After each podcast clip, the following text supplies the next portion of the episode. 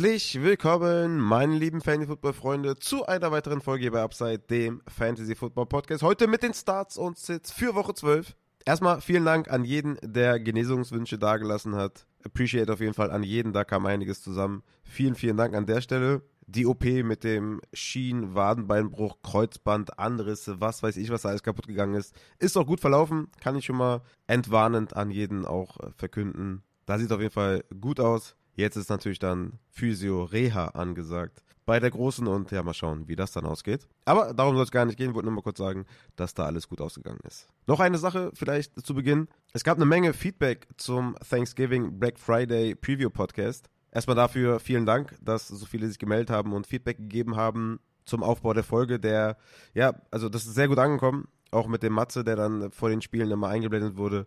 Das kam sehr gut an und sowieso kommen die Thursday Night Football Preview Podcast sehr gut an, wo ich dann das Spiel einzeln auseinandernehme und jetzt hier bei Thanksgiving Black Friday natürlich die ganzen vier Spiele einzeln betrachtet habe. Ich werde euer Feedback auf jeden Fall mit in die Offseason nehmen und das auf jeden Fall in die Folgenstruktur für nächstes Jahr ja, überdenken, beziehungsweise mit einfließen lassen, was ihr mir für Feedback sowieso generell gebt. Ne? Also wenn ihr irgendwie Anregungen habt für die Folgen, was man besser machen könnte, was man ergänzen könnte, was man vielleicht umstrukturieren könnte, dann immer her damit. Auch wenn ihr zum Beispiel euer Feedback zum Thanksgiving Preview Podcast tatsächlich für In-Season, Game by Game, also alle Spiele, die am Wochenende anstehen, für alle Spiele so ein Preview zu machen, würde den kompletten Rahmen der Möglichkeiten eigentlich sprengen, weil das natürlich, so wie ich das immer aufbaue mit dem Thursday Night Football Preview Podcast oder so ich das aufgebaut habe bei Thanksgiving und Black Friday, wenn ich das für alle 12 bis 15 Spiele mache, je nachdem, Bye Week und so, dann ne, könnt ihr euch un ungefähr vorstellen, was das für ein enormer Aufwand wäre. Ich könnte natürlich auch Game by Game Previews machen und einfach nur sagen, ja, stellt den auf, stellt den auf. Aber so wie ich das halt immer aufbaue, mit den ganzen Insights, mit den ganzen Infos, ja, da muss man so ehrlich sein und sagen, da bräuchte ich die doppelte Anzahl an Patrons, damit ich das rechtfertigen kann, für die Start-Sit-Folge vier volle Arbeitstage hinzulegen. Ne? Deswegen, das wäre vielleicht bisschen crazy. Aber ja, ich werde es auf jeden Fall mit berücksichtigen. Vielleicht auch irgendwie sowas machen wie drei, vier, fünf Spiele zu highlighten in einer Start-Sit-Folge oder sowas, ne? dass man sagt, okay, man hat den normalen Start-Sit-Teil mit Start of the Week, mit Strong Starts, mit Streamern, mit Upside aus der zweiten Reihe mit Flexern und so weiter. Und dass man vielleicht nochmal so zwei, drei andere Spiele mit reinnimmt und die nochmal näher beleuchtet oder so. Sowas könnte man zum Beispiel machen. Also wie gesagt, mit eurem Feedback werde ich auf jeden Fall auch einiges anfangen und das auch mit in die Evaluation für die Offseason nehmen. Weil ich eigentlich sagen wollte, vielen Dank für das Feedback und gerne mehr Feedback zu den Folgen. Auch gerne, wenn ihr es geil findet. Auch das pusht einen natürlich auch, wenn, ne, wenn ich Nachrichten bekomme und jemand schreibt, ey, geile Folge, geile Rankings, geiler Input, geiler Output, keine Ahnung, ne? Also jedes positive Feedback gibt einem natürlich auch Push, durchzuziehen, weiter Power zu geben und jedes negative Feedback, beziehungsweise an jedem negativen Feedback kann man wachsen, ne? Kann man sich verbessern, kann man besser werden. Also von daher gerne beides mir zukommen lassen. Aber das soll es gewesen sein. Und wir kommen zu den wichtigen Dingen im Leben. Zum Beispiel zu den Rankings, die draußen sind. Ihr kennt es, die In-Season-Rankings, wöchentliche Rankings, erscheinen immer auf Patreon. Checkt die gerne ab auf patreon.com slash fantasy. Supportet gerne die Show, supportet Mats und mich, damit der Podcast weiter wachsen kann und weiter auf dem Niveau performen kann. Auf Patreon gibt es auch die ganzen Nachweise zu den Injuries und zu den Comebacks von den Injuries vom lieben Matze. Checkt das auch gerne ab. Und wenn ihr supportet, dann kommt doch gerne auch in den Discord. Alle Links dazu sind in der Folgenbeschreibung. Der Aufbau dieser Folge ist wie folgt. Wir schauen uns das Monday Night Football Game aus Woche 11 an und gehen dann in die ganzen Thanksgiving-Spiele und auch in das Black Friday Game von gestern. Wir haben mittlerweile schon 2.06 Uhr Samstag, also gestern Nacht, das Black Friday Game. Gehen dann zu den Outspielern, die schon offiziell definitiv out sind und was das für die anderen Spieler bedeutet, gehen dann zum Injury Report mit dem Matze vor den Starts und Sits. Das hatten sich einige gewünscht und kann man ja gerne mal ausprobieren. Ihr könnt mir auch da wieder Feedback da lassen, ob das euch besser gefällt am Anfang oder am Ende. Und dann gehe ich zu den Starts und Sits über, zu Start of the Week, Strong Starts, Flexer mit Floor, Flexer mit Upside, White Receiver aus der zweiten Reihe mit Upside. Ihr kennt es und der Codekicker erscheint leider heute nichts, weil Christian hat mir nichts zukommen lassen. Warum auch immer, da muss man mal nachfragen, meinem guten Christian. Und zum Schluss gibt es dann noch die Upside Bowl Transactions aus Woche 11 und noch ein bisschen was zum Upside Bowl. Und dann sind wir auch schon fertig mit der Folge. Also, meine lieben Fantasy-Football-Freunde, gehen wir rein in das Monday Night Football Game aus Woche 11. Philadelphia Eagles bei den Kansas City Chiefs 21 zu 17. Für die Eagles ist das Ganze ausgegangen. Ein Statement-Sieg auf jeden Fall. Vor allem, wie das Spiel verlaufen ist. Ein Comeback-Sieg von den Eagles. Auf jeden Fall nice. Geiles Spiel gewesen. Auch wenn es low-scoring war, natürlich die Konstellation, die Paarung war schon echt geil auf jeden Fall. Jalen Hurts, Quarterback der Eagles, hat 18 Fantasy-Punkte erzielt, hat über die Luft nicht viel gemacht, hatte nur 150 Passing Yards, zudem eine Interception, aber er hatte zwei Touchdowns am Boden und ja, ihr wisst es, wenn man über den Lauf so einen riesen Floor hat, ist man natürlich ein Every Week Starter. 18 Punkte nimmt man mit. Aber wenn ich das schon so ein bisschen angeteasert habe, 150 Passing Yards, natürlich nicht so gut für die Receiver. Ne? Devonta Smith hatte zwei Plays back-to-back, wo er eigentlich 100% seiner Fantasy-Punkte erzielt hat. Der hatte 8 Targets, 6 Receptions für 12,9 Fantasy-Punkte und 99 Receiving Yards. Aber wie gesagt, zwei davon waren back-to-back. -back. Sonst war es eher ruhig im Passing-Game. Die Chiefs sind eine harte Defense gegen den Pass. Das war zu erwarten. Aber Devonta Smith hat ja wenigstens noch 13 Punkte gemacht und hat, wie erwartet, seinen Target-Share und seinen Air-Share fast verdoppelt ohne Dallas Goddard, hatte 30% Target Share, 51% Air Share. Diese Werte lagen vorher bei 15% und 27%. Also von daher fast gedoppelt und ja, Devonta Smith war von mir ein klarer Buy-Low-Spieler, weil es offensichtlich war, dass ohne Dallas Goddard die Zahlen wieder nach oben gehen und das hat er direkt gegen Casey bewiesen. AJ Brown hatte ein richtiges Codespiel, hatte vier Targets, eine Reception für 1,3 Fantasy-Punkte. Natürlich sehr, sehr tough, sehr, sehr rough, aber gegen Buffalo natürlich sowohl AJ Brown als auch Devonta Smith klares Data. Auf Titan haben wir seitdem Göllert weg ist, haben wir da nichts zu verbuchen. Und auf Running Back hatten wir die Andrew Swift mit 15 Opportunities zu 2 von Kenneth Gainwell und er hatte auch doppelte Anzahl an Snaps. Swift hat auch mit diesen 15 Opportunities 18 Punkte erzielt, drei Receptions eingefahren für 31 Yards und 12 Carries für 76 Yards. Swift ist natürlich ein Every-Week-Starter. Ganz klare Sache. Kommen wir zur Gegenseite. Bei den Kansas City Chiefs, Patrick Mahomes hat 43 Mal den Ball geworfen, nur 24 angebracht für 177 Passing Yards, zwei Touchdowns plus Interception, aber auch wieder 3,8 Punkte am Boden. Das gibt ihm sowieso schon die ganze Saison einen guten Base oder eine gute Baseline weil er halt hart am struggeln ist mit den Receivern. Ne? Das muss man ganz klar sagen. Auch wenn diese Woche Justin Watson nach vorne gesteppt ist, ne? der hatte auch die meisten Snaps, meisten Routes und meisten Targets aller Receiver der Chiefs. Elf Targets, fünf Receptions für 53 Yards und den Touchdown. Aber sonst steppt halt keiner wirklich nach vorne. Ne? Rushy Rice hatte einen soliden Tag, sechs Punkte erzielt, vier Receptions für 42 Yards, das ist okay. Aber sonst, da ist nicht viel. Auch das letzte Play auf MWS, den hätte er eigentlich fangen müssen, aber MWS ist halt alles andere als ein überdurchschnittlich guter Wide Receiver. Und diese ganze Überlegung, die man sich gemacht hat bei den Chiefs mit, den, mit dem Wide Receiver Room, geht halt gar nicht auf. Ne? Das, das, das hapert an allen Ecken und Enden und wird ihm wahrscheinlich irgendwann auf die Füße zurückfallen. Einzige Konstante ist natürlich Travis Kelsey. Sieben Receptions für 44 Yards und den Touchdown. Aber sonst, die Wide Receiver sind alle durch die Bank nicht spielbar. Waren sie oder sind sie auch die ganze Saison schon nicht. Ist nichts Neues. Aber Casey geht 7 und 3 weil sie halt auf Receiver ordentliche Probleme haben. Auf Running Back hatten wir Isaiah Pacheco als Leadback mit 20 zu 4 Opportunities gegen Jared McKinnon, hat damit 10 Punkte erzielt, 89 Rushing Yards. Er ist ein High-Floor-Game, äh, High-Floor-Play auf jeden Fall. Jede Woche für mich, je nach Matchup, hat er dann ein bisschen mehr Upside, wie gegen Las Vegas jetzt.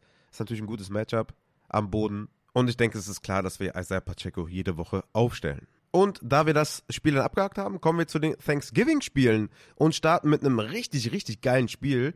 Packers bei den Lions. 29 zu 22 für die Packers, die jetzt hier scheinbar einen Playoff-Run starten. Richtig geil.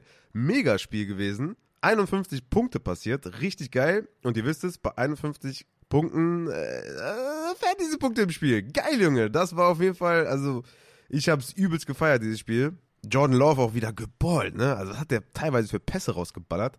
Das war einfach richtig, richtig geil. Aber ja, wir gehen ins Spiel rein. Die Packers gehen 5 und 6. Wie gesagt, starten jetzt einen kleinen Playoff-Run. Jordan Love in den letzten Wochen, ich hatte es ja auch gesagt, er ist für mich ein Starter. Ich stelle den auf und er hat es zurückgezahlt, ne? Ich hatte es ja gesagt, gegen Pittsburgh und die Chargers jeweils knapp 300 oder auch drüber Passing Yards plus vier Touchdowns in den beiden Spielen. Er hat einen positiven Trend auf jeden Fall in den letzten Wochen. Er gewinnt die Spiele, auch wenn sie im Rückstand sind, dann dreht er nochmal auf. Und jetzt gegen Detroit 268 Passing Yards, drei Touchdowns erzielt. Richtig, richtig gut. Von Jordan Love auch wieder das Spiel gewesen. Macht auf jeden Fall Freude. Und wer hätte es gedacht?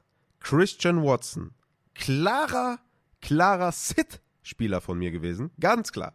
Ja, also die letzten Wochen gegen Chargers, gegen Pittsburgh gab es tausende Stats. Ja? Deep Ball Completion Percentage, Cornerback Matchup, was weiß ich, da gab es tausend Sachen, ja. Christian Watson, ja, man, Indie Flex ballern, Upside, geil, geil, geil. Ja, ihr kennt es, ne? Zwei Receptions gesammelt, eine Reception, unter 37 Re äh, Receiving Yards geblieben, reingekotet, dies, das. Und gegen Detroit, ja, die Deep Ball Catches so gut wie nicht zugelassen haben bisher, eine niedrige Completion Percentage bei Deep Balls haben, wenig Big Plays zugelassen haben, kommt Christian Watson, hat fünf Receptions, Season High, 94 Receiving Yards, Season High und den Touchdown, 18 Punkte, Christian Watson ist back.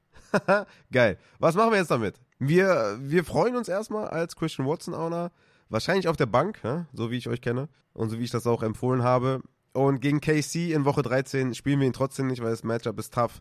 Aber wir nehmen den positiven Trend mal mit und schauen mal, wie er sich gegen KC schlägt. Das könnte dann sowas wie ein Reality-Check sein für Christian Watson, aber ja, geiles Spiel für ihn auf jeden Fall. Hat mich sehr gefreut für ihn. Jaden Reed war mein Upside-Play auf der Flex und er hat es zurückgezahlt. 8 Targets, 4 Receptions für 34 Yards und den Touchdown halt 13 Punkte erzielt. Das war eine gute Sache. Und äh, Romeo Daubs war mein Play für Floor. Leider nur 37 Receiving Yards und 3 Receptions für 6 Punkte. Bisschen wenig, aber ja, gut. Kann jetzt auch nicht jeder da performen bei den Offensiven. Ich hatte nicht damit gerechnet, dass Christian Watson so einen geilen Tag haben wird. Tucker Craft war noch von mir ein Starter, weil Luke Musgrave ausgefallen ist. Man muss sagen, da hatte man jetzt nur Glück, dass er den Touchdown gefangen hat. Sonst zwei Tage, zwei Receptions, natürlich viel zu wenig, um den konsequent zu starten. Ohne Musgrave gegen KC ist er für mich auf jeden Fall ein Sit, weil die Opportunity war viel zu niedrig. Aber er hat den Touchdown gefangen und somit einigen Leuten 8,5 Punkten, Punkte beschert. Auf Running Back hatten wir das Floorplay von AJ Dillon, was ich angesagt hatte, klar. 17 Opportunities. War dort klarer Leadback gegen Patrick Taylor, der nur 4 Opportunities hatte. Aber Patrick Taylor hatte nur 2 Snaps weniger als AJ Dillon. Trotzdem Dillon natürlich mit den 9,6 Punkten, hatte 43 Rushing Yards und 3 Receptions für 38 Yards, die den auf jeden Fall gerettet haben, dass er fast 10 Punkte erzielt hat. Ohne Aaron Jones ist AJ Dillon trotzdem halt ein Floorplay. Detroit auch tough gegen die Defense.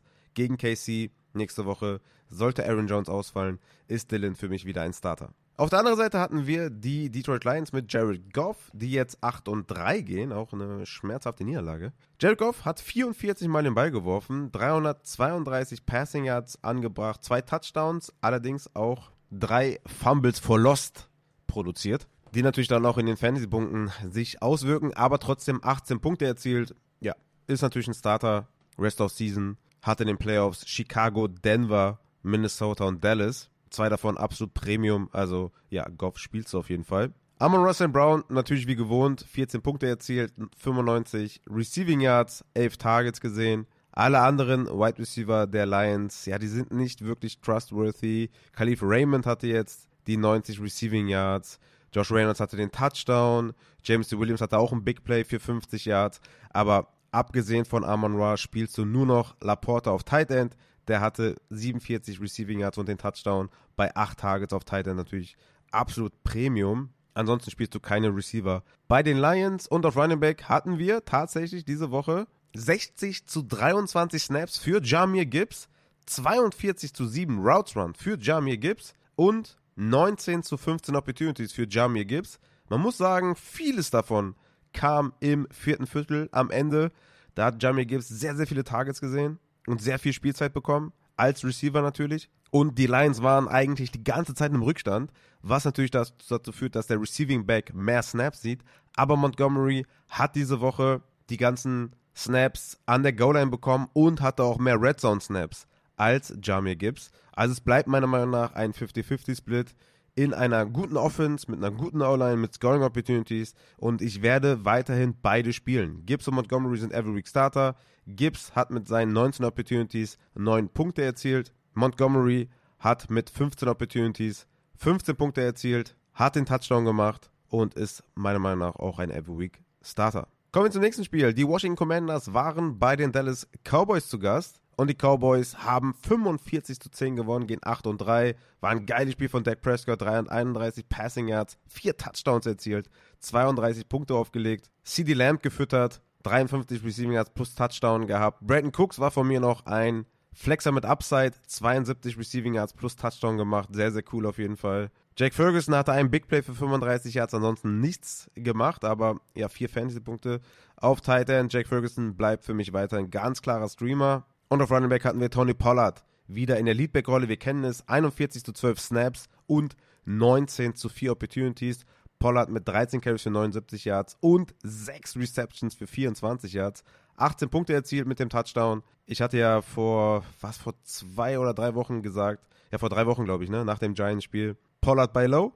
Und seitdem hat er zwei Touchdowns erzielt. Also von daher, das war eine gute Empfehlung und Tony Pollard weiterhin reiten, weil ganz klarer Leadback. Auf der anderen Seite hatten wir die Washington Commanders und Sam Howell war, ich, ich hatte es gesagt ne, in der Folge, du kannst ihn nicht sitten. Bei den Passing Attempts, ja, er hatte wieder 44, er hat trotzdem einen Floor. Er hat einfach einen Floor durch die Passing Attempts. Es war kein geiles Spiel oder so, aber es hat gereicht für 17,3 Fantasy-Punkte gegen Dallas und das liegt einfach an der Opportunity. Und Sam Howell ist ein Every Week Starter gegen Miami in Woche 13 für mich wieder ein Smash Play, hatte 300 Passing Yards ohne Touchdown in der Luft, aber dafür Touchdown am Boden noch erzielt. Hat Curtis Samuel brutal eingesetzt. Er hatte 12 Targets, 9 Receptions für 100 Receiving Yards. Den hatte ich ja noch als Sit. Aber Curtis Samuel, geiles Spiel gewesen.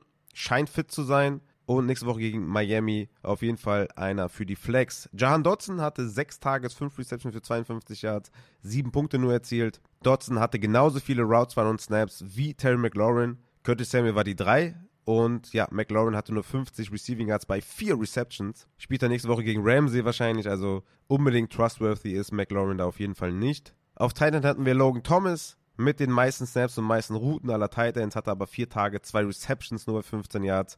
Ist aber für mich auf jeden Fall ein Streamer. Bei der Dichte an Targets musst du den aufstellen. Seit Woche 7 nie weniger als fünf Targets gesehen, außer jetzt gegen Dallas 4. Ist halt schon sehr konstant auf Tight End. Auf Running Back hatten wir überraschenderweise Antonio Gibson als Start, ähm, also nicht in meinen, also nicht in der Folge, sondern er hat gespielt, wollte ich sagen, er ist active gewesen. Und das war natürlich schlecht für Brian Robinson, weil die Commanders natürlich im Rückstand waren. Und Antonio Gibson, hat, Antonio Gibson hatte ein Snap mehr als Brian Robinson. Natürlich hatte Brian Robinson mehr Opportunities mit 18 zu 10 gegen Gibson, aber das hat ihm trotzdem wehgetan. Er hat immerhin trotzdem noch 7,4 Punkte erzielt. 53 Rushing Yards und 11 Receiving Yards für Brian Robinson. Aber das hat ihm natürlich klar wehgetan, dass er da in Sachen Snaps kein Workhorse war. Könnte gegen Miami nächste Woche wieder so sein, dass Antonio Gibson eventuell wieder mehr Snaps sieht, wenn sie da im Rückstand sind. Die 49ers waren zu Gast bei den Seattle Seahawks und die Niners gewinnen sehr souverän mit 31 zu 13, gehen 8 und 3. Seahawks gehen 6 und 5. Purdy war ein klarer Starter von mir, war aber enttäuschend, nur 10 Punkte erzielt, 30 Mal den Ball geworfen für 209 Yards, Touchdown geworfen, aber auch eine Interception. Ja, klar, der Floor ist halt relativ hoch bei Brock Purdy. Ich will jetzt nicht sagen, dass 10 Punkte ein guter Floor ist, aber du musst Purdy eigentlich auch aufstellen. Gegen Philly nächste Woche sollte High Scoring werden. Die werden mithalten müssen und wie gesagt, das Scheme ist super. Die Receiving-Optionen sind stark. Der kann immer mal einen Touchdown werfen auf McCaffrey in die Flat oder so wie auch ja, gegen die Seattle Seahawks mehr oder weniger in die Flat geworfen auf McCaffrey. Das kann immer passieren.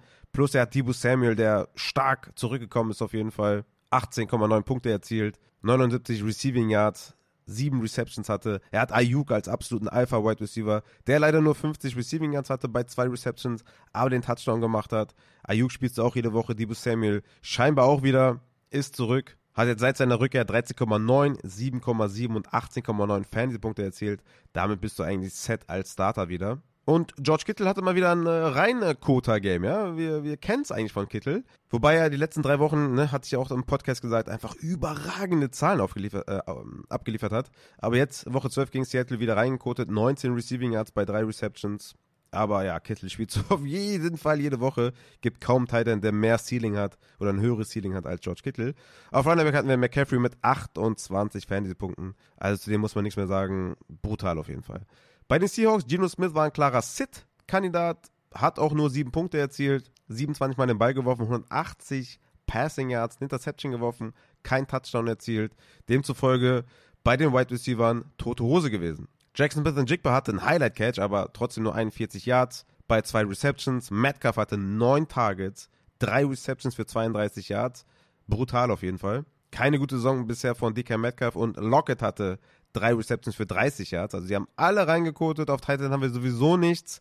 Und auf Running Back hatten wir Zach Charbonnet als klaren Workhorse Running Back 49 zu 7 Snaps und 18 zu 3 Opportunities. Charbonnet hat damit 8 Punkte erzielt. War ein Floorplay gegen San Francisco, ja. Spielst du aber auf jeden Fall mit der Opportunity, musst du den Running Back aufstellen, weil er auch die Passing Downs gesehen hat. Vor allem Two-Minute-Drill, 100% gesehen. Kommen wir damit zum Black Friday Game zwischen den Miami Dolphins und den New York Jets. 34 zu 13 für die Miami Dolphins, die damit 7-3 gehen. Die Jets gehen 4 und 6 und ja, der Quarterback Change war jetzt nicht so, ne? Hat nicht so reingehauen. Also das war schon ein bisschen peinlich streckenweise, was da passiert ist. Aber Boyle mit 5,3 Fantasy-Punkten war natürlich ein klarer Sit. Easy. 38 Mal den Ball geworfen, wobei, wobei man sagen muss, äh, weiß nicht, 80% davon kamen im vierten Viertel im, in der Garbage Time. Also da hat auch Gary Wilson die meisten Punkte erzielt. Also wenigstens Garbage Time hatten wir ähm, konstant, ja, eine gute Pace und vor allem dann Fantasy-Punkte. Aber mehr war da nicht drin, ne? Wie gesagt, Gary Wilson mit 13,9 Fantasy-Punkten kann man wirklich heile, heile froh sein, dass der da die Garbage Time, die ganzen Receptions und Targets gesehen hat. Hatte dann 44 Receiving Yards und auch den Touchdown am Ende. Gott sei Dank. Also sonst wäre das halt super bitter gewesen. Ich glaube, der hatte bis Anfang vierte Viertel, glaube ich, drei Punkte oder so. Hat den Rest dann in der Garbage Time gemacht. Aber die gehört ja auch zum Fantasy, deswegen sehr, sehr gut. Tyler Conklin bleibt weiterhin ein Streamer in meinen Augen. Fünf Targets, vier Receptions für 33 Yards. Das ist auf jeden Fall in der Streamer-Range. Schön zu sehen, dass er mit äh, Boyle nicht komplett untergegangen ist. Auf Running Back hatten wir Brees Hall mit sieben Carries für 25 Yards. Das sah auch zwischendurch sehr, sehr bescheiden aus, aber er hatte neun Targets, sieben Receptions für 24 Yards. Also insgesamt nur 49 Total Yards, aber sieben Receptions. Damit bist du alleine in Half PPA und PPA schon auf einem guten Floor. Hatte 8,4 Punkte in Half PPA. Auf der anderen Seite die Miami Dolphins Tour mit einem weiteren nicht so guten Spiel, kann man sagen. Ne? Also abgesehen davon, dass es hier zwei Pick Sixes aufeinanderfolgen gab. das muss man vielleicht mal kurz erwähnen, das war schon. Also ich habe schon viel erlebt, bin ja auch schon lange dabei bei, in der NFL, aber zwei Pick Sixes back to back, das ist schon, äh, schon wild. Das muss man sich auf jeden Fall mal reingezogen haben. Aber ja, Tour mit 30 Passing Attempts für 243 Yards, Touchdown, aber auch zwei Interceptions und beide waren unschön, muss man sagen noch einen Fumble for Loss gehabt, acht Punkte erzielt. Also Tour ist nicht trustworthy bei schlechten Matchup. Den kann man nur gegen Washington zum Beispiel aufstellen, Woche 13. Oder gegen New England oder sowas, ja, gegen, gegen Philly. Aber gegen eine gute Secondary Tour aufzustellen, ist keine sonderlich gute Idee. Acht Punkte, sehr enttäuschend auf jeden Fall. Auf Wide Receiver hingegen natürlich Tyreek Hill, Every Week Starter, 20,9 Punkte erzielt, 102 Receiving Yards plus Touchdown. Ist natürlich ein absolutes Alpha-Tier. Und Waddle hat mich überrascht. War für mich ein Sit. Jane Waddle oder, ja, was heißt Sit? War für mich ein Spieler mit Floor, aber hat 15 Punkte erzielt. 8 Targets, 8 Receptions für 114 Yards. Hätte ich bei dem Cornerback-Matchup nicht gedacht, aber Jane Waddle natürlich auch ein sehr, sehr guter Spieler, muss man sagen. Und auf Running Back hatten wir Raheem Mostert, der zwei Touchdowns erzielt hat und damit auch 21,4 Punkte erzielt hat. Aber das war, war ne, bis zum dritten Viertel, glaube ich, war das sehr eng bei Mostert. Der hatte natürlich am Ende des Spiels auch in der Garbage Time, muss man sagen, einen schönen Touchdown-Run, glaube 25 Yards oder sowas. Hatte davor noch einen Touchdown-Run, glaube ich, 12 Yards. Damit hat er eigentlich schon seinen Fantasy-Tag gerettet. Aber man muss sagen, Jeff Wilson hat viel reingefressen. Jeff Wilson hatte 14 Opportunities, Mostert 21 Opportunities. Also es hätte auch schief gehen können. Mostert hat aber die zwei Touchdowns erzielt. Achan wird wahrscheinlich auch nächste Woche wiederkommen. Und ja, dann wird es wahrscheinlich ein 50-50-Split mit Achan und Mostert. Aber beide haben natürlich auch, ja, Upside. Gerade gegen Washington in Woche 13 musste Mostert und Achan spielen. Aber bei Mostert war es diese Woche schon eng. Also eigentlich hat er nicht viel zustande gebracht, außer die beiden Touchdowns und die beiden Touchdown-Runs vor allem haben ihm auch viele Yards gegeben. Will ihn aber jetzt auch nicht schlecht reden, keiner, warum ich das überhaupt sage. Aber 21,4 Fantasy-Punkte. Sehr, sehr nice für Raheem Mostert. Jeff Wilson hat dann mit seinen 14 Opportunities noch 8 Punkte erzielt. Auch sehr, sehr cool eigentlich. Aber ich denke, Achan kommt dann früh zurück und dann ist Jeff Wilson derjenige, der ja die Snaps einbüßen wird.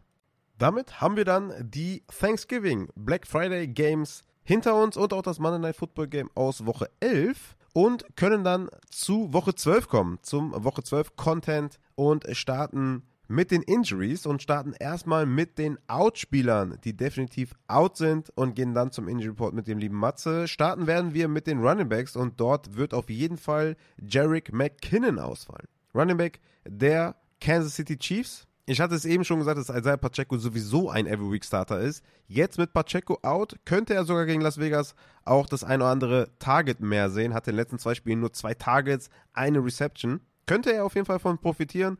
Mal schauen, wie die das auf Running Back regeln. Aber Pacheco ist sowieso ein Every-Week-Starter. Auf Wide Receiver fehlen wird Michael Wilson von den Arizona Cardinals. Hollywood Brown ist ebenfalls angeschlagen, macht automatisch Rondé Moore zum Wide Receiver aus der zweiten Reihe mit Upside auf jeden Fall. Hollywood, hat, ähm, Hollywood Brown hatte nämlich zweimal Did Not Practice und mit Michael Wilson out sind die Snaps für Rondé Moore auf jeden Fall gesichert.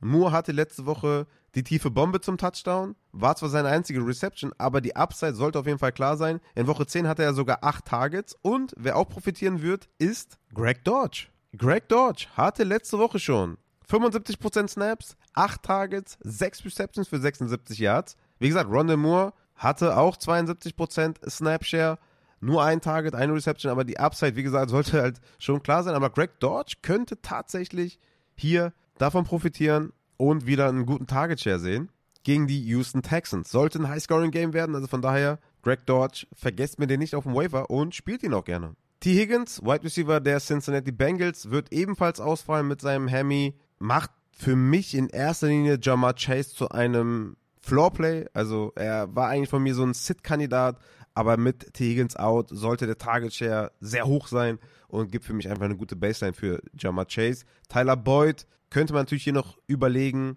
Allerdings würde ich sagen, dass das Matchup nicht das Beste ist. Quarterback Play und so weiter.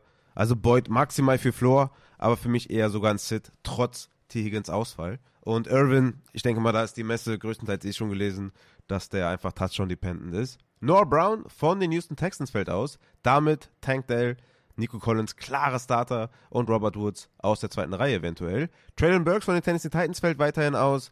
Hopkins damit mit einem soliden Target Share auf jeden Fall und Air Share. Mark Andrews auf Titan fällt auf jeden Fall aus. Da könnte zum Beispiel ein Rashad Bateman profitieren oder auch ein Zay Flowers. Dallas Goddard von den Eagles fällt aus. Weiterhin natürlich Devonta Smith, Smashplay, wenn Goddard ausfällt. Und Hayden Hurst von den Carolina Panthers auf Titan wird ausfallen und auch das ist gut für Adam Thielen.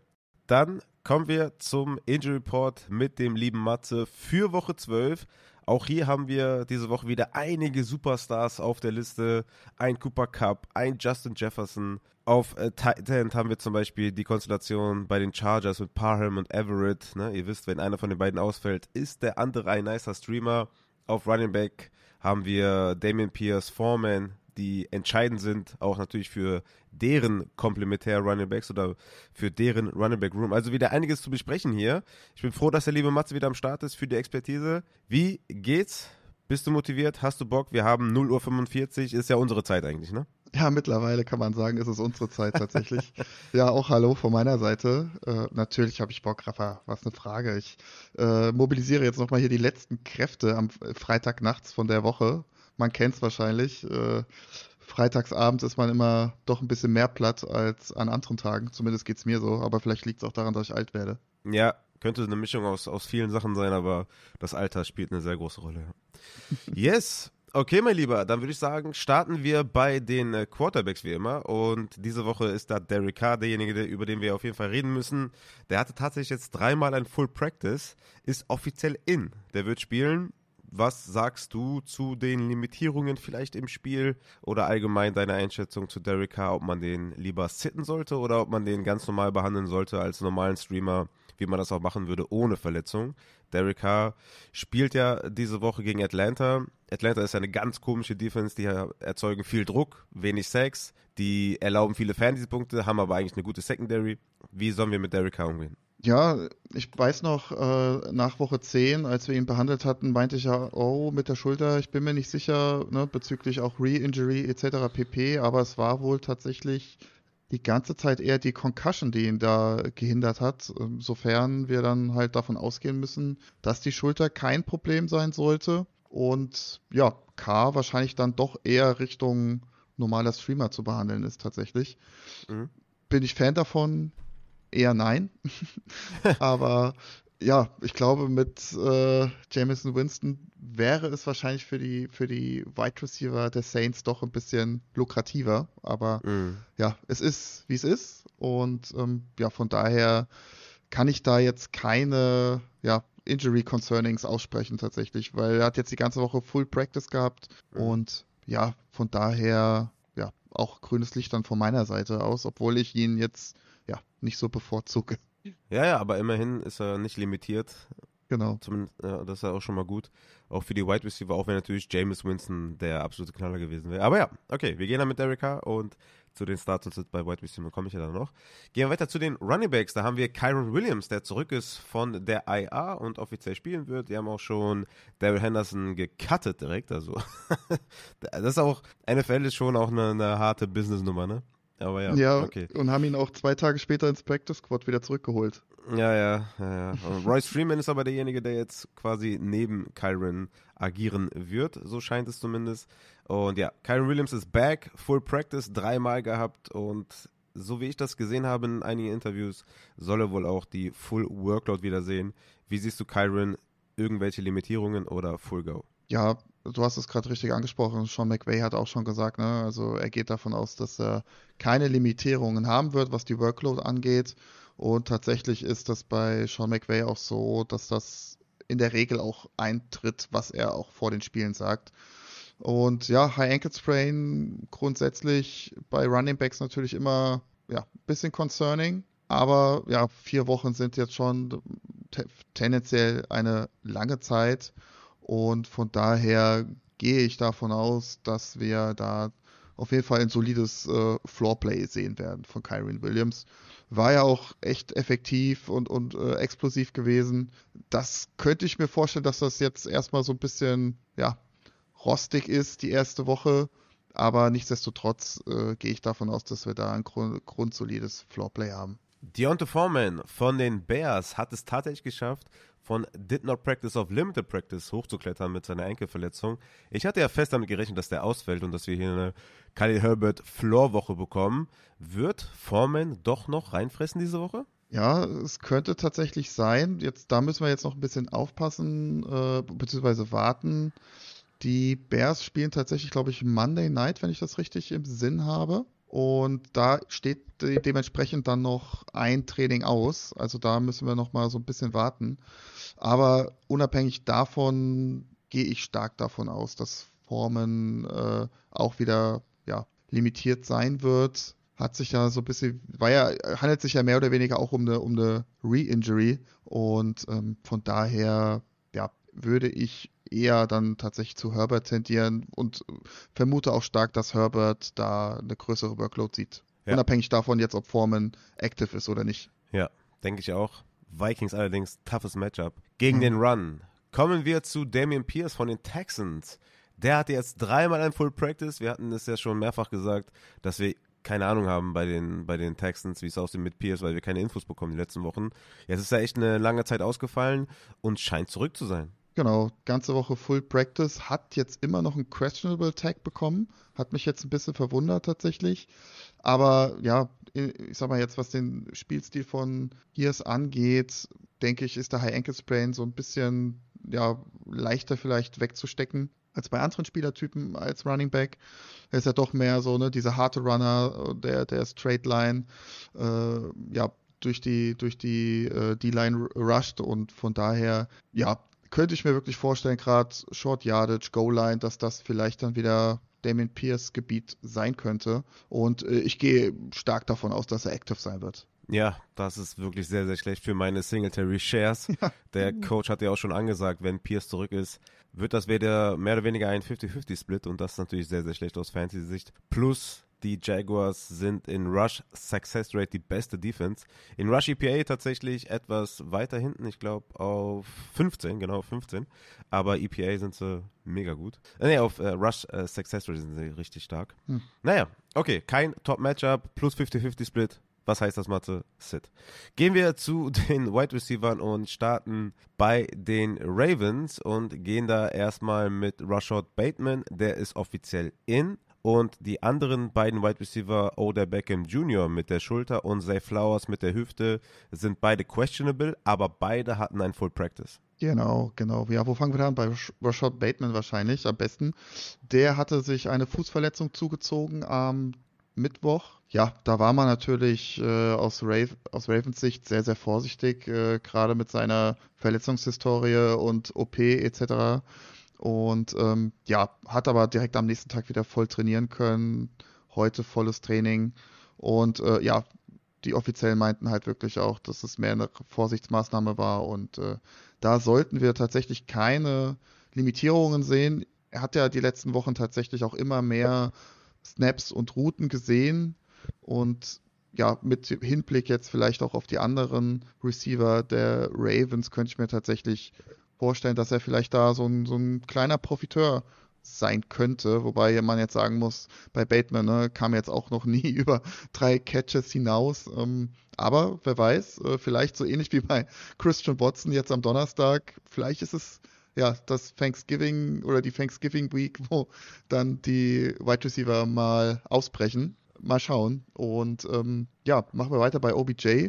Der hat ja seine Schulterverletzung aus Woche 11 jetzt mit sich geschleppt. Am Mittwoch gar nicht trainiert, dann Limited Practice heute Full Practice.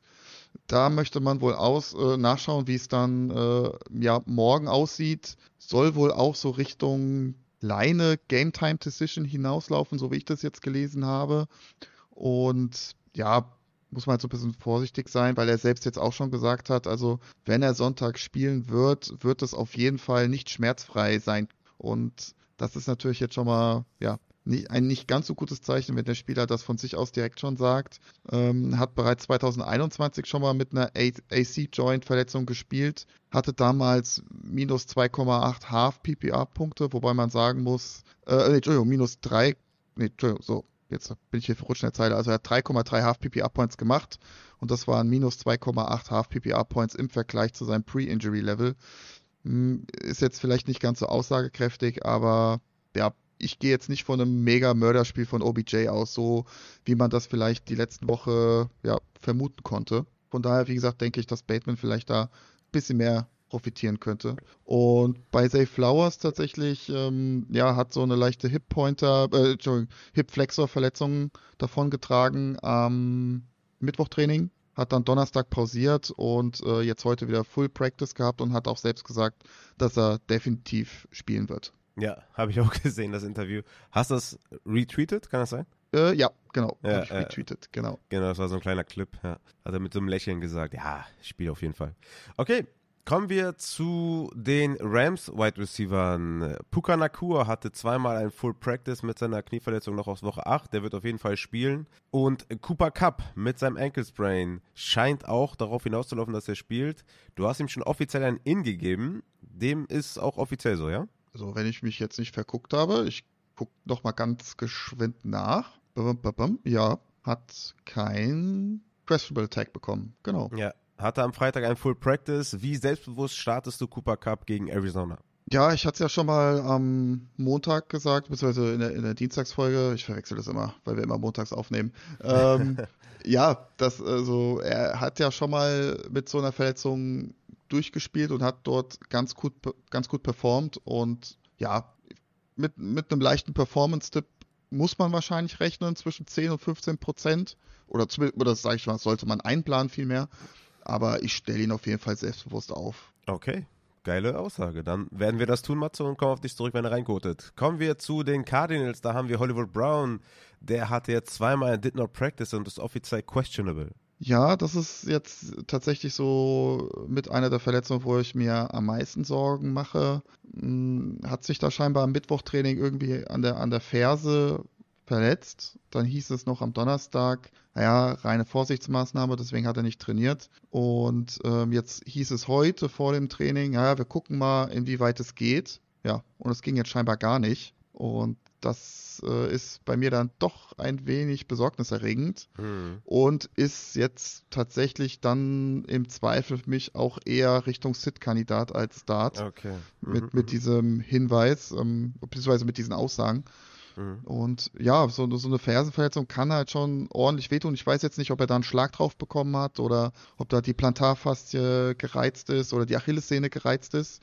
Wobei meistens eigentlich, wenn die Achillessehne was irgendwie abbekommen hat, ist das meistens auch so deklariert. Ähm, ja, müssen wir mal gucken.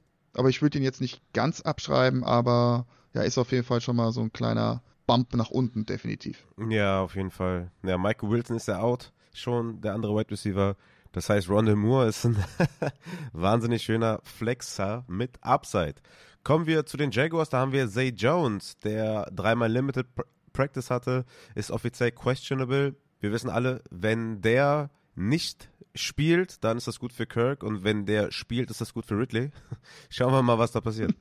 ja, also da gab es jetzt keine Re-Injury oder sowas. Das ist halt weiterhin, ja, Zay Jones ist halt nicht bei 100% tatsächlich weiterhin noch nach der Re-Injury und ja, ist wahrscheinlich jetzt, hat jetzt trotzdem 63% Snaps gespielt tatsächlich letzte Woche 4 von 4 Catches, zwar nur für 20 Yards, aber ist, glaube ich, jetzt noch die nächsten ein, zwei Wochen aus meiner Sicht noch ein bisschen zu vernachlässigen, was jetzt äh, Startempfehlungen angeht. Aber ja, ich gehe schon davon aus, dass er active sein wird. Ja, Okay. Kommen wir zu Traylon Burks von den Titans. Der hat eine Concussion und dreimal did not practice. Wird wahrscheinlich wieder ausfallen, oder? Ist das jetzt die zweite Woche mit Concussion-Ausfall? Oder dritte? Es ist tatsächlich sogar schon die dritte. Ja, ich habe es dir äh, falsch geschickt äh, in der Liste. Also er ist auch schon out. Ähm, ich habe dir, glaube ich, noch einen questionable Tag da reingeschrieben.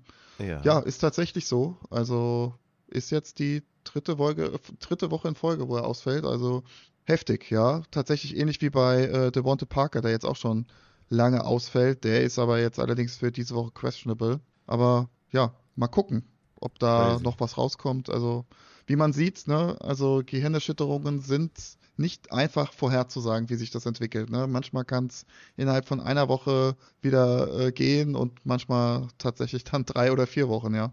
Tough, sehr, sehr tough. Kommen wir zu einer der wichtigsten Personalien dieser Woche. Und ja, ich, ich, ich denke mal, du wirst auch so ein bisschen halt im Dunkeln schwimmen, aber Justin Jefferson von den Vikings. Letzte Woche wieder ausgefallen. Jetzt zweimal Limited Practice. Ich habe am Anfang der Woche noch irgendwo gelesen, dass der auch wieder ausfallen wird, auf jeden Fall. Jetzt hat er wenigstens mal zweimal Limited Practice. Und ich habe irgendwas gelesen von, dass sie sich noch nicht äh, festlegen wollen, ob er spielt oder nicht. Wie sieht's aus bei Justin Jefferson? Ich brauche ihn desperately. Ja, ich auch, ich auch tatsächlich. Aber was mir heute so ein bisschen Mut gemacht hat, also auch die Vikings müssen nochmal trainieren oder werden nochmal trainieren, vielmehr mal gucken, was dann morgen rauskommt. Aber wie gesagt, was mir Mut gemacht hat, er hat selbst gesagt, dass er endlich wieder den Topspeed erreicht hat. Mhm. So, kann man ja ganz gut tracken mittlerweile. Und ja, es hieß ja auch die ganze Zeit, äh, Justin Jefferson wird erst spielen, wenn er 100% fit ist und auch ja, seinen Topspeed erreicht. Das hat er jetzt. Ja, und jetzt ist natürlich so die Frage, wenn man dann so auf den Schedule guckt, Vikings haben nächste Woche eine Bye Week gibt man ihm jetzt nochmal die extra Woche oder nicht, ne? Das ist halt jetzt. Ähm, Aber sie müssen gewinnen. Es must win. Genau, das ist es halt, ne? Sie müssen gewinnen. Es ist ein Division Rivalry Game und ich denke, ich, wenn er ein Full Practice hat, morgen wird er auch active sein und spielen. Und wenn das der Fall sein sollte, schmeißen wir ihn natürlich rein. Also ja. wir haben jetzt so lange auf ihn gewartet und selbst wenn er da, weiß ich nicht, 15, 20 Prozent äh, ja, Performance-Dip sieht, ist es immer noch mehr als genug und durchaus äh, Fantasy-relevant. Ja, ja, ja. Ja, wir hatten das ja schon vor, vor ein paar Wochen geklärt, dass sein Snap-Count sehr unrealistisch ist bei Jefferson, weil er nur bei 100% auf jeden Fall spielen wird. Und ja, die Packers sind in der Hand. Ja? Also die, die Vikings können sich da nicht ausruhen. Die müssen das Ding dann gewinnen. Okay, dann hoffen wir mal auf ein In von Jefferson morgen übermorgen und schmeißen ihn rein. Und wenn nicht, sind wir sehr, sehr traurig. Kommen wir zu den Tight Ends. Donald Parham von den Chargers ist in und Jared Everett hatte ein Full Practice am Freitag. Der wird wahrscheinlich dann auch wieder in sein, ne? Ja, korrekt. Ja, hat ja mit seiner Chestverletzung letzte Woche pausieren müssen. Und da gehe ich davon aus, dass das äh, nette Streaming-Play von Parham dann leider mhm. Gottes dann nach einer Woche wieder vorbei ist, ja. Ja, leider. Okay, der letzte ist noch TJ Hawkinson, Limited Practice, aber hat er letzte Woche ja auch, hat halt da mit der Rippe zu kämpfen und ja, wird wahrscheinlich trotzdem spielen. Korrekt, genau. Auch da keine Re-Injury ist halt weiterhin limited aufgrund der ja, Schmerzen und ähm, ja, wenn du jede Woche wieder erneut spielst, äh, ja, das Wird's ist nicht nicht gerade förder ja, ist nicht gerade förderlich für die Heilung, ja, das stimmt. Ja, ja. Okay, mein lieber Matze, dann würde ich sagen, haben wir den Injury Report für Woche 12 abgehakt, es sei denn, du hast noch irgendwas Wichtiges zu sagen. Ja, tatsächlich äh, vielleicht noch ganz kurz, was ich jetzt nicht erwähnt habe, sind die ganzen Eagles Wide Receiver. Ähm, die waren zwar so ganz, ganz kurz auf dem Injury Report, aber nie mit irgendeiner, äh, ja, mit einem, nie mit einem Questionable Tag versehen worden. Also bei AJ Brown war es eine reine Vorsichtsmaßnahme ähm, und jetzt hat äh, Devonta Smith heute einmal nicht trainiert, aber auch da ist in definitiv. Scheint wohl auch eher Richtung Vorsichtsmaßnahme zu laufen. Und äh, Swift war auch ganz kurz auf dem Injury Report, aber auch da war die ganze Zeit als in deklariert und hatte jetzt auch zuletzt ein Full Practice gehabt heute.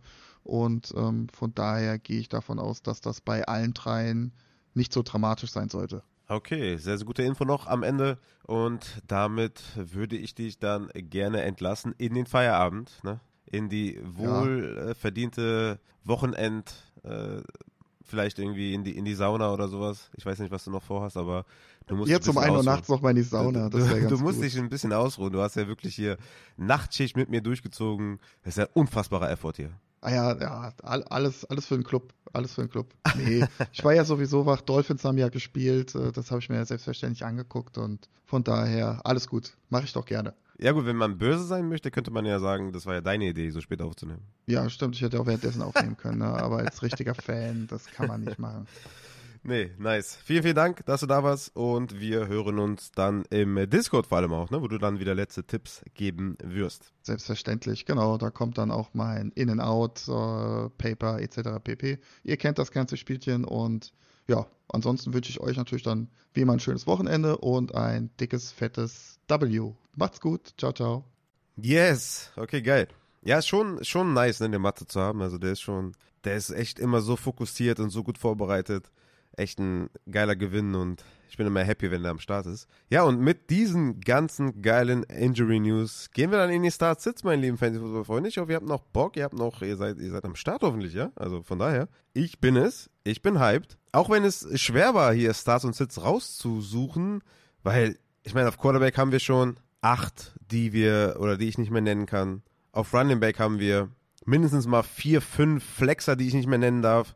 Auf Wide Receiver haben wir bestimmt fünf, sechs Flexer, die ich nicht mehr nennen darf. Also von daher, ja, wir müssen ein bisschen äh, gucken, was wir hier vorbereiten können. Ich habe natürlich einiges mitgebracht, ist ja klar. Und wir starten mit den Quarterbacks und fangen natürlich an beim Quarterback Start of the Week. Und das ist, Achtung, meine lieben Fantasy-Football-Freunde, Ihr habt den Namen schon öfter gehört. Öfter wurde er schon genannt von mir als äh, Beispieler, als, also bei Low, als Smash Play, als ja, Rest of Season Guy, Playoff Guy. Wir starten mit Matthew Stafford von den Rams. Let's go. Gegen die Cardinals. Übrigens hat Vegas bei den Rams das Implied Team Total von 15, also vom 15 besten ich glaube, von 21,5 auf 23 und zum 10. Besten aktualisiert, ist natürlich dem geschuldet, dass Cooper Cup spielen wird. Und dann würde ich sagen, Matthew Stafford, bitte wenigstens die eine Woche mich nicht enttäuschen. Gegen Arizona, mein Quarterback 14 diese Woche, 10 höchste Implied Team Total, Over-Unders bei 44,5. Die Cardinals sind Bottom 4 in Pass DVOA. Stafford hat Cup, hat Nakur. Ich bin all in. Ich gehe all in mit Matthew Stafford bei den Cardinals. Und ihr solltet das auch tun und an mich denken, wenn er reinkotet.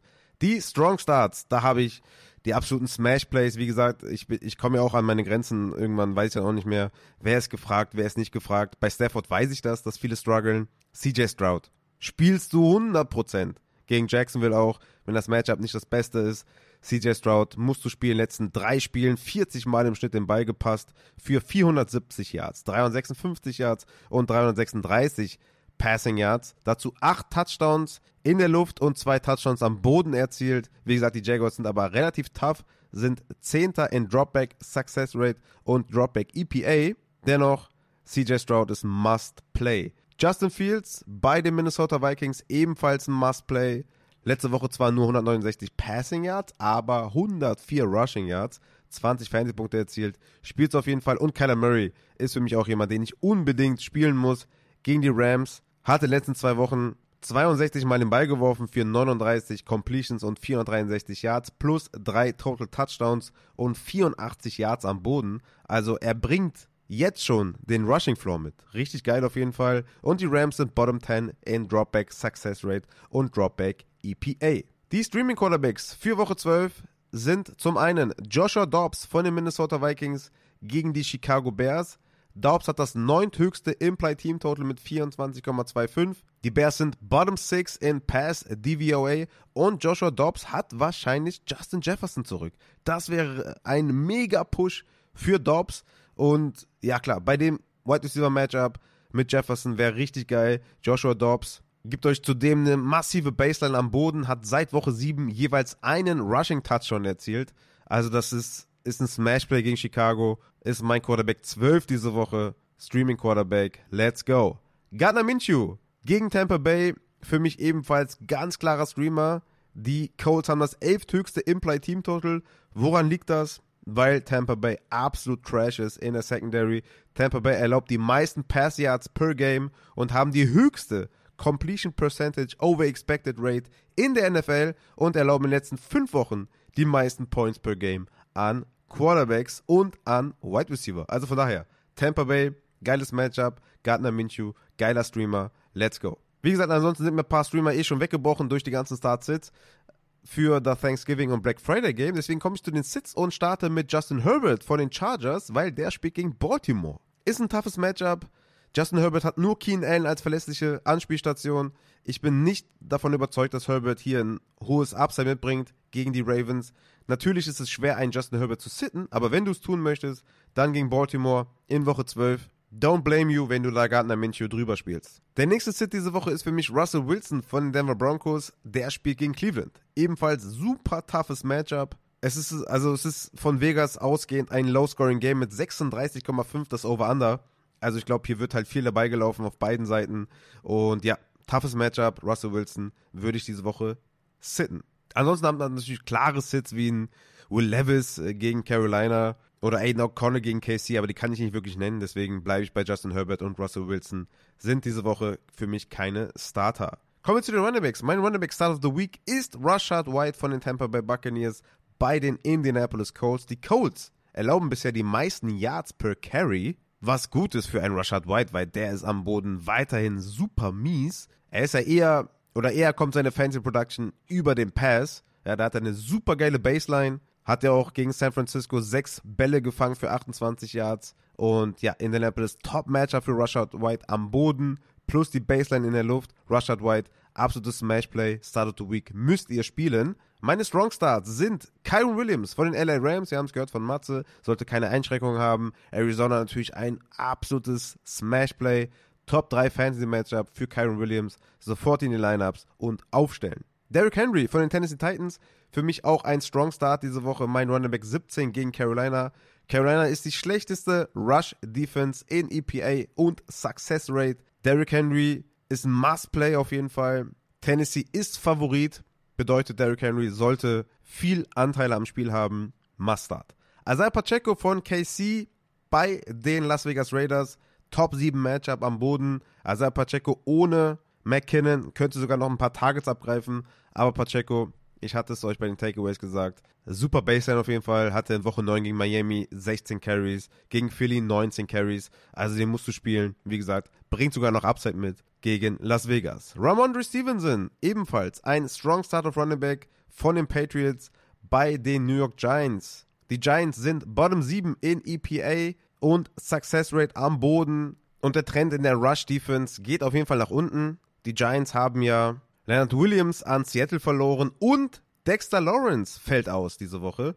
Das heißt, Ramondre Stevenson ist für mich ein absolutes Smashplay und ein Strong Start diese Woche. Flexer mit Floor habe ich für euch Jerome Ford von den Cleveland Browns bei den Denver Broncos. Natürlich ein Sweet Spot. Ja, Denver ist Bottom 4 in EPA und Success Rate am Boden. Zudem ist Jerome Ford der Leadback in diesem Running Back Core. Hatte in Woche 9 20 Carries. In Woche 10 gegen Baltimore 17 Carries. In Woche 11 gegen Pittsburgh 17 Opportunities. Und er wurde in Woche 11 auch zweimal an der Goal-Line eingesetzt. Jerome Ford, ein Superstarter für Field Floor gegen Denver. Flexer mit Upside diese Woche habe ich Jalen Warren von den Pittsburgh Steelers mitgebracht bei den Cincinnati Bengals.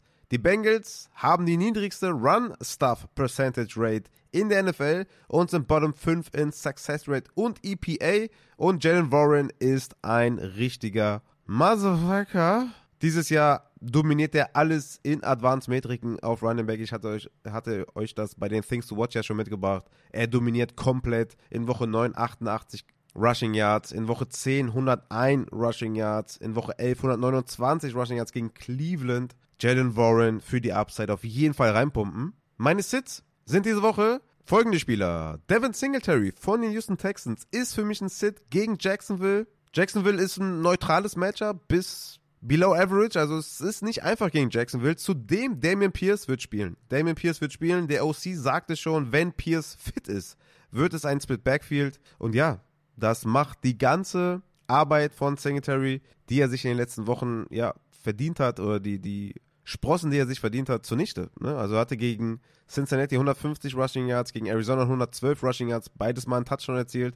Aber Damien Pierce kommt zurück. Und das, ja, Split Backfield willst du nicht haben. Zudem ist das Matchup nicht das Beste.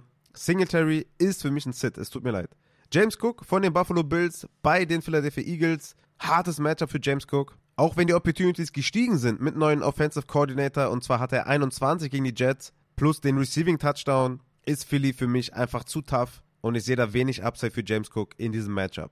Khalil Herbert von den Chicago Bears ist für mich auch ein Sit bei den Minnesota Vikings. Die Vikings sind ein Bottom 6 Matchup für Running Backs und Foreman könnte spielen und halt auch nerven.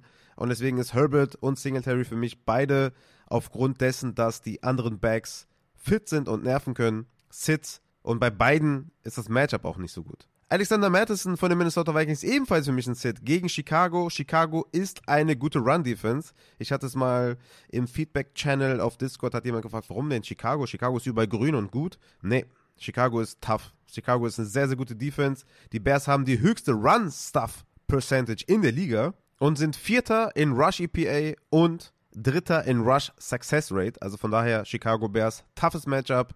Alexander Madison ist für mich ein Sit. Chuba Hubbard von den Carolina Panthers natürlich auch ein Sit. Es geht gegen Tennessee und Hubbard ist einfach super schlecht. Plus Miles Sanders nähert sich an in Sachen Snaps. Das Backfield bitte sitten. Hatte ich euch ja schon bei den Takeaways gesagt. Auch gegen Tampa Bay, auch gegen New Orleans, auch gegen Atlanta in den nächsten Wochen. Sittet dieses Backfield und natürlich auch diese Woche. Gehen wir zu den Wide Receiver. Mein Wide Receiver Start of the Week ist Michael Pittman von den Indianapolis Colts gegen die Tampa Bay Buccaneers. Tampa Bay erlaubt die meisten Receiving Touchdowns und Yards per Reception an Wide Receiver. Pittman hat es auch geschafft, in den letzten drei Wochen jeweils acht Receptions zu sammeln. Unfassbarer Wert plus Top-Matchup. Pittman ist mein Wide Receiver 8 diese Woche. Meine Strong Starts sind zum einen Devonta Smith von den Philadelphia Eagles gegen die Buffalo Bills. Ich hatte es ja schon eben beim Takeaway gesagt. Ohne Göttert hatte er 30% Target Share und 51% Air Share. Absolut brutale Zahlen. Buffalo hat keine Cornerbacks die mithalten können. Die Secondary ist komplett angeschlagen. Devonta Smith ist ein absoluter Strong Start und Must Start. Nico Collins und Tank Day von Houston, beide Must Starts. Noah Brown wird ausfallen. Nico Collins spielt gegen Monteric Brown. Plus Matchup für Nico Collins, der letzte Woche schon elf Targets hatte. Und Tank Dell ist ja sowieso ein Smash-Play. Der hat seit Woche 9 jeweils mindestens einen Touchdown erzielt. 26 Fantasy-Punkte, 16 und 25 Fantasy-Punkte in den letzten drei Wochen. Natürlich startet ihr Tank Dell, aber auch Nico Collins. Man könnte sogar sagen, Robert Woods könnte auch profitieren. Hatte ja ohne Noah Brown 19% Target Share, 7 Targets. Also der vielleicht auch aus der zweiten Reihe zu nennen. Robert Woods sollte viele Punkte hageln in diesem Matchup. Flexer beim Floor, diese Woche für mich Jama Chase von den Cincinnati Bengals. Heißt also, ihr könnt ihn auch sitten für mehr Upside. Ne? Also der Floor sollte da sein. Pittsburgh Cornerback Matchup ist auf jeden Fall Plus für Jama Chase. Higgins ist out. Wie gesagt, Browning ist jetzt nicht der beste Quarterback, aber die Targets sollten da sein für Jama Chase. Für den Floor stelle ich ihn auf. Upside erwarte ich hier nicht. Cortland Sutton von den Denver Broncos gegen die Cleveland Browns. Warum nenne ich den als Starter? Weil Denzel Ward, der Cornerback, wird wohl ausfallen. Und das ist natürlich richtig krass für Sutton, wenn er da gegen den Backup Cornerback spielt. Und Sutton hat ja auch eine unglaubliche Touchdown-Streak seit Woche 6, jeweils ein Receiving-Touchdown. Cortland Sutton tatsächlich für mich ein Starter für die Flex mit Floor. Ebenfalls Flexer mit Floor für mich Greg Dodge von den Arizona Cardinals gegen die LA Rams hatte ohne Michael Wilson 75% Snapshare, 8 Targets, 6 Receptions für 76 Yards und ist für mich das Floorplay. Hollywood auch zweimal did not practice. Greg Dodge, Flexer mit Floor. Flexer mit Upside für mich diese Woche. Zay Flowers von den Baltimore Ravens bei den Chargers hatte 78% Snapshare in der Saison und ist erster in Routes Run unter den Baltimore Right Receivers. Warum ist das wichtig? Weil einer wird ganz klar profitieren davon, dass Mark Andrews ausfällt und die Chargers erlauben bisher die zweitmeisten Fanpunkte an Wide Receiver und sind Fünfter in Wide Receiver Coverage. Zay Flowers für viel, viel Upside auf jeden Fall in die Flex knallen. Josh Downs von den Colts darf natürlich nicht fehlen gegen Tampa Bay, weil Tampa Bay halt absurd geil ist als Matchup. Und die letzten vier Wochen vor seiner Verletzung von Josh Downs 97 Receiving Yards, 125 Receiving Yards und 72 Receiving Yards. Schaut euch bitte nicht die Statistiken von Josh Downs an, als er angeschlagen war mit 20% Snapshot gegen Carolina und 25% Snapshot gegen New, New England. Da war er klar limitiert, er soll fit sein, er spielt und ist für mich ein Smash-Play gegen Tampa Bay. Beziehungsweise bleiben wir bei der Rubrik Flexer mit Upside. White Receiver aus der zweiten Reihe mit Upside habe ich für euch Demario Douglas von den Patriots bei den Giants. In den letzten drei Wochen 22%, 17% und 36% Target Share. Das ist richtig gut. Hat sogar einen hohen Floor. Plus das Matchup ist gut. Demario Douglas aus der zweiten Reihe mit Upside. Rondell Moore habe ich ja eben schon angesprochen. Hollywood zweimal did not practice. Michael Wilson fällt aus. Und Moore hatte die tiefe Bombe zum Touch schon letzte Woche. Auf jeden Fall für die Upside aufstellen. Gabe Davis. Ja, Gabe Davis wird genannt. Aus der zweiten Reihe mit Upside. Ist so ein Desperate Play vielleicht eher als alles andere. Nachdem er letzte Woche null Targets hatte, null Receptions gegen die Jets, aber es war auch gegen die Jets toughes Matchup. Gegen die Philly ist halt ein geiles Matchup, ne? Sollte viele Punkte geben gegen die Jets, ähm, gegen die Eagles. High-Scoring Game. Gabe Davis Anteile könnten für viele Punkte sorgen. Deswegen aus der zweiten Reihe mit Upside, Gabe Davis, don't blame you. Rashad Bateman, der letzte aus der zweiten Reihe von den Baltimore Ravens bei den Chargers. Andrews ist out, OBJ ist angeschlagen, Flowers ist angeschlagen, also auch wenn es Flowers für mich ein äh, Upside-Play ist, muss man das schon auch erwähnen, weil das könnte für Bateman auch steigende Snaps bedeuten. Deswegen Bateman aus der zweiten Reihe mit Upside gegen die Chargers. What's not to like? Sit-Kandidaten auf Wide Receiver für mich Amari Cooper bei den Denver Broncos. Dorian Thompson Robinson wird wahrscheinlich wieder starten für die Browns und das ist einfach nicht gut für Cooper. DTR hat die dritthöchste Off-Target-Rate in der NFL und Pat Sertain wird sich um Amari Cooper kümmern ist für mich eine Kombination, wo ich sage, boah, bitte, nee, das, das kann ich nicht verantworten. Amari Cooper ist ein Sit für mich. Hollywood Brown von den Arizona Cardinals gegen die Rams für mich ein Sit. Zweimal did not practice. Selbst wenn der spielt, wird er wahrscheinlich angeschlagen sein. Ich halte Abstand von Hollywood Brown. Die Pittsburgh Wide Receiver sind für mich auch Sits. Deontay und George Pickens, auch wenn es gegen Cincinnati geht, ne, wo man durchaus sagen kann, dass es vom Matchup her gut ist. Der OC-Wechsel, wer weiß, was das bewirkt. Ja? Vielleicht wird es ja noch schlimmer. Also Matt, ne, Matt Canada ist nicht mehr der OC der Pittsburgh Steelers, aber ich will erst mal sehen, für wen das jetzt gut ist und für wen nicht. Und also, ne, ihr versteht, glaube ich, schon, was ich meine. Also, das ist ja völlige Wildcard, was die Offense jetzt bringen wird gegen Cincinnati. Können wir auch vorstellen, dass das ein krasses, Laufspiel geprägtes Game wird und willst du Wide Receiver davon starten? Nee, deswegen Deontay Johnson und Pickens bitte sitten. Als letztes habe ich noch Jacoby Myers von den Las Vegas Raiders gegen Kansas City Chiefs. Toughes Matchup. Ich spiele schon Adams mit Bauchschmerzen, aber Adams ist einfach ein Superstar. Myers ist halt derjenige, der mit O'Connell gar nicht klarkommt. Hat in den letzten drei Wochen zwei Receptions, zwei Receptions und vier Receptions. Dann noch gegen Casey. Myers auf jeden Fall sitten. Kommen wir zu den Tight Ends. Dort mitgebracht habe ich für euch Dalton Schulz von den Houston Texans, weil er letzte Woche enttäuscht hat mit den Targets, nur drei gesehen, zwei Receptions, aber den Touchdown noch gefangen gegen Jacksonville.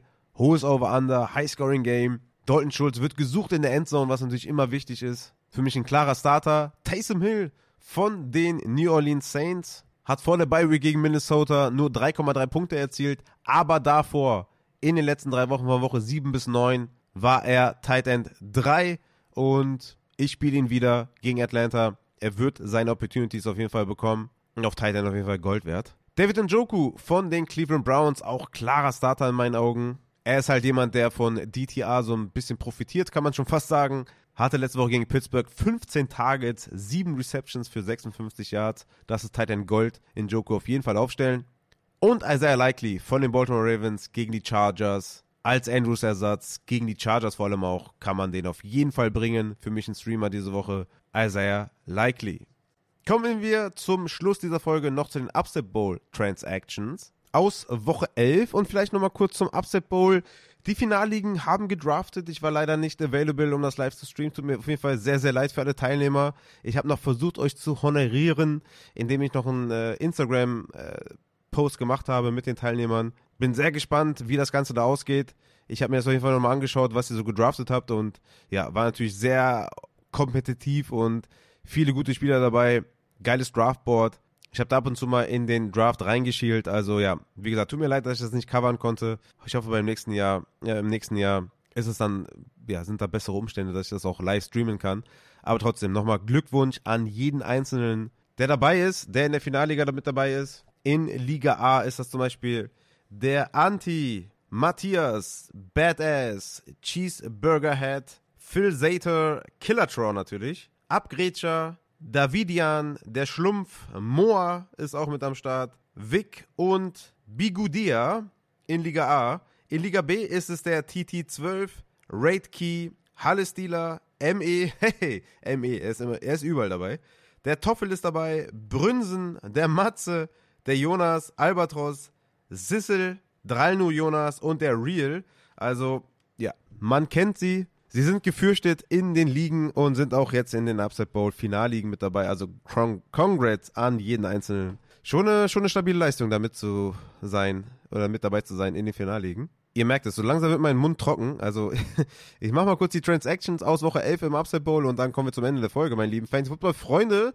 In Woche 11 dürfen wir natürlich nicht vergessen und sie dürfen nicht unerwähnt bleiben. Die Highscorer und die Lowescorer.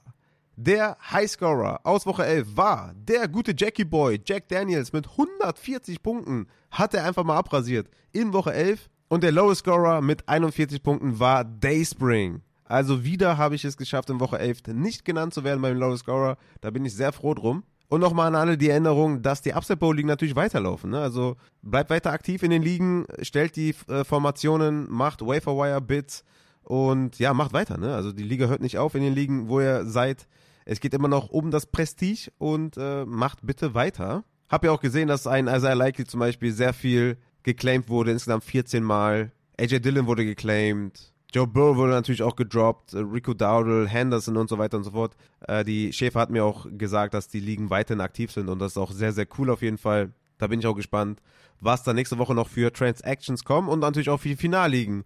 Die werden hier natürlich auch gecovert und euch präsentiert. Auf upsidebau.de gibt es natürlich auch den Game Report aus Woche 11, diesmal aus Liga 17. Hier entschieden 44 Fab-Dollar den knappen Ausgang des Spiels zwischen den Bierhaas Berserkern und dem Team aus Wetzlar City. Wer wissen will, was sich da äh, damit zu tun hat, ne? Der gerne auf upsidebau.de abchecken, den Game Report vom Archie Andy. Und natürlich sind auch da die aktuellen Standings der Finalligen und, glaube ich, auch der Draft oder die Draftboards der Finalligen sind da, glaube ich, auch hinterlegt. Von daher checkt das gerne ab. Und ich bin gespannt, wer in den Finalligen jetzt hier in Woche 12 die Ws holt. Und das werdet ihr dann nächste Woche erfahren. Und in diesem Sinne, meine lieben Fantasy-Football-Freunde, bin ich dann auch raus. Wer mehr Infos braucht zu den Rankings, checkt gerne Patreon. Die Rankings werden natürlich abgedatet bis Sonntag. Klare Kiste. Ich glaube nicht, dass ich das heute am Samstag noch schaffe. Wie gesagt, ist jetzt hier klare äh, Nachtschicht um 3.25 Uhr. Aber ich werde mir Mühe geben, das bis zum Sonntag hinter mich zu bringen. Und ansonsten, ja, was gibt es noch zu sagen? Ja, gebt Feedback zu allem, was euch einfällt. Und supporte gern die Show. Und liked, kommentiert at Upside Fantasy, at Raphael Upside, at Injured Fantasy. Alles ist auch in den Show Notes natürlich hinterlegt. Die Themen natürlich auch in den Show Notes. Und ich finde jetzt ein Ende und sage, hau rein.